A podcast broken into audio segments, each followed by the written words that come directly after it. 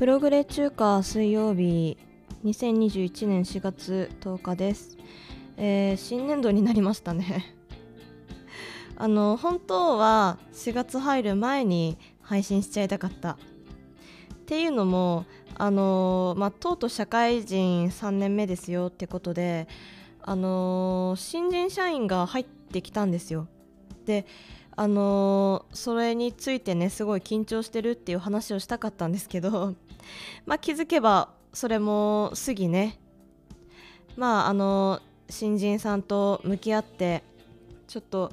ドギマギしている 段階にあります。はい。ねポッドキャスト始めたのが1年目だったんですけど早いですねほんとね。なんかあのー本当に時間経つの早いなってもう話話し慣れてない話し慣れてないっていうか毎回不定期配信って言っちゃうとなかなかあのー触手がね止まっちゃうというかやっぱ締め切りないとダメだなって思ってあのー本当は水曜日以外のまあ、どっかの曜日で必ず週1配信したいなって思ってたんですけど何曜日に配信するっていう縛りがないのでもうどんどん先延ばしにしちゃってちょっとよろしくないですね。まあこんな感じでちょっと話し慣れてない状態ですけども頑張っていこうと思います。そうで新人さん入ってきたんですよ。であのー私の職場がですねまああのー上の方々が結構あのーいろんなとこ営業に行ってるというかみたいな感じでちょっとね構える職員があんまりいないので私が教育係になっちゃったんですよ。で、まあ、新人さん頑張ってる姿見たりとかあとなんだろうその教えたことをすぐ吸収できてない感じ。そのいきなり環境変わるわけですからやっぱりなんかそのちょっとなんでしょうね。うん。っていうのを見てるとその2年前の自分ってこんな感じだったのかなってすっごい胸が苦しくなって。ねあの私自身がそのなんでしょうね。周りの人たちが、まあ、結構、まあ、一回り上というかの人たちばっかりだったので同年代の子が、まあ、いなくてですね。で今回入ってきたことでなんかあの本当は本当は年近いから話しかけやすいはずなのに本当に何話せばいいか分かんない状態に、まあ、なってます。頑張っていこうと思います。はい。で、えーまあ、新年度入りましたけど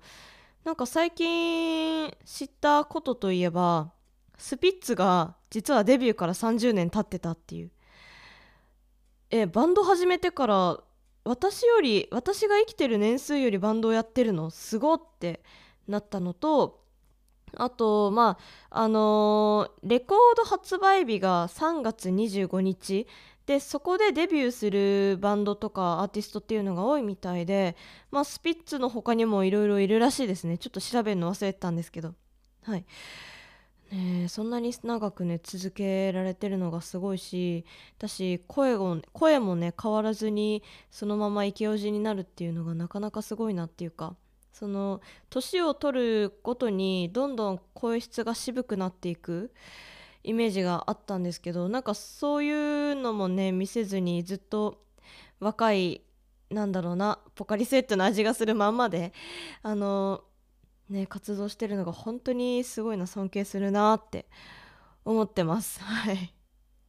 でさあの前回前回話題に出したようなあの SK8 が終わっちまったんすよ。もうねあのほんとみんな綺麗に結婚して終わったよね。みんな綺麗に結婚して終わったんですけど一つ心残りがあって心残りっていうかちょっとなんかあの私の中で疑問があってあの最終話でこれネタバレになっちゃうかなネタバレいやどうだろうわかんないけどでもなんかあのーまあ、ちょっと SK8 についてあらすじ紹介するとあのー沖縄で夜な夜なあのー危険な、まあ、鉱山であのスケボーレースをしてるんですよ。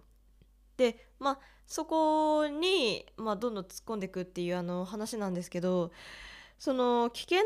その鉱山でレースするもんだからゾーンに入ったら周りが見えなくなって最悪死ぬぞって言われてるらしいんですね SK8 の世界では。そうそうそう。でなんかあのー描写的にはそのゾーンに入ると無になって、まあ、楽しみも感じないらしいと。いうのがあってですね。えそうなの？っていうのがあのほんとくったらないことなんですけどね。あのそうなの？っていうのがちょっと私でひ私が引っかかったところでして。でもさなんか自分があゾーンに入ったなとかって自覚できなくないですか？そもそもなんだろうゾーンに入ったなってあのー考えてる時点で無になってないしみたいな。なんかパラドックス的なねのがありますしだからなんだろうあのーなんだっけ ヒプヒプラティスじゃなくてなんだっけえっと忘れちゃったなんちゃらテス。えーっとソクラテスだそう。ソクラテスのソクラテス式問答法じゃないですけどあのいや私ゾーンに入れてるからに対してえ本当にゾーン入れてるんですか？って。あのそれ言ってるそれを自覚してる時点でゾーンに入れてないのではみたいな。なんかそういう、ね、考えを悶々とね 思ってるのとあとあのー周りから見てゾーンに入ってるって分かるんだみたいな。あれですけどねあのー私が昔あの本当の本当の沼へ落ちた第1号。あの黒子のバスケでは、まあ、ゾーンに入ると、まあ、オーラが出るとか目に光を帯びるとかもあってあのテニスの王子様的に言うと無我の境地なんですけど、まあ、まあ要するに我を失うというか、まあ、そんくらい集中してる状態ですよって。だからそのそもそも楽しむという感情もそこには生まれないわけでっていうことだと思うんですけどなんかね私あの、まあ、それこそそれこそ自分でこう言うと「お前ゾーン入れてないじゃないか」って言われるかもしれないんですけどあのーまあ何度か何度か入った経験がありまして。言ってる時点でね言ってる時点で違うんだけどそのまあ私趣味で音楽しててであの学生時代にもねあの音楽どっぷり使ってたんですけど、まあ、その練習中とかに何度か「あ私今なええな何吹いてたん?」みたいな。ね。感じる場面がすごいあって。でなんかなんだろうね。確実に何かあの何かその目の前の物事に集中してた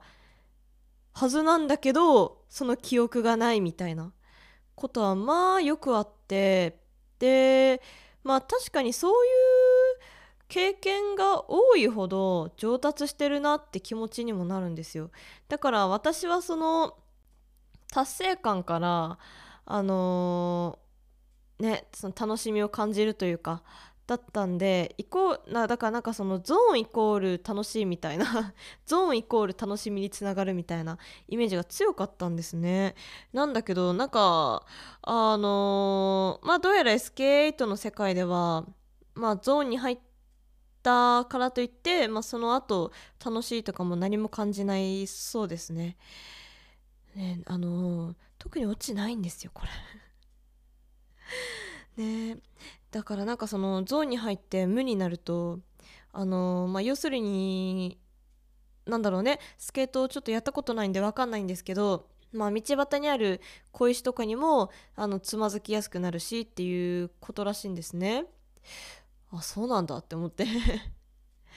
ねえでもにしてもねなかなかそのゾーンに入る描写がねまあ斬新であの最初最初私本当にあのなんでしょうね。本当に現実にリアルにあるかもしれない世界を あの描いてたわけだけどそのゾーンに入った描写になった途端にあこれファンタジーだわって。あの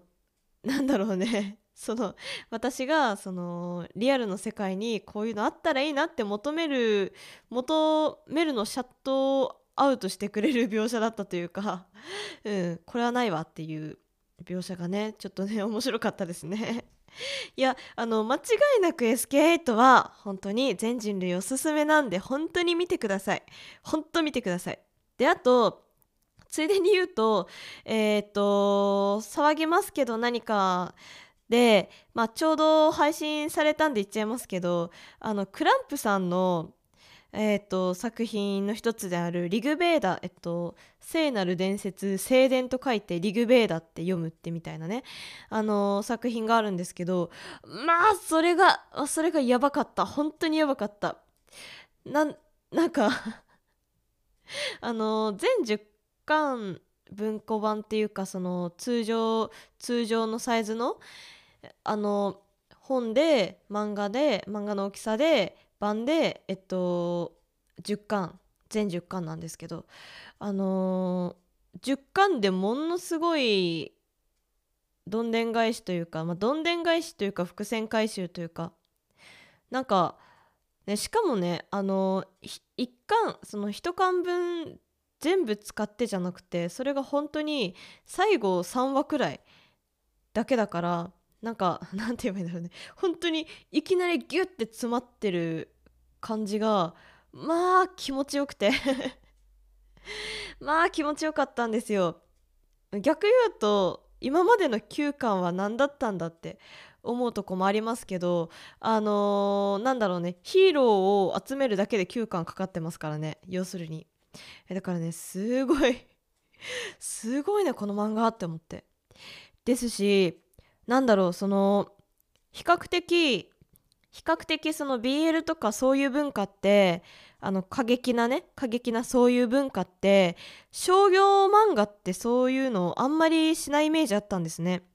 一応商業漫画だよな。うん、商業漫画でそういう描写って、まあ、現代でもあんまり見ないというかもう本当の商業 BL 以外ではそんなに、あのー、見てこなかったんですよ。それがさあの 本当に私がまだ意識もない頃っていうかあの、まあ、いついつ発表された作品なんだろうな。でもまあ確かに言えることは本当に私が物心つく前頃からもうやってた漫画でもうなんかそういう描写ワンサか出るやんっていう。あの私の中のそういう描写の思考がカードキャプターさくらだっただけになんかそれ以上を行かれた感じがすごいあってですね。もう衝撃的でした。そちらもまああの よろしければ見てく見てください。あのびっくりすることに私の図書館私の住んでるとこの図書館があの、全巻あるんですよ。クランプ作品。全部あって。もうねあの、本当にありがとうございます。ありがとうございます。というかもう全部見るしかねえみたいなね。そういう読んでみるしかないっていう感じでした。であとあのー、ちょっとなんだろうこのこの話を言うのは期間的にどうなのか期間的時期的にあれなのかもしれないんですけどちょうど DMM.com の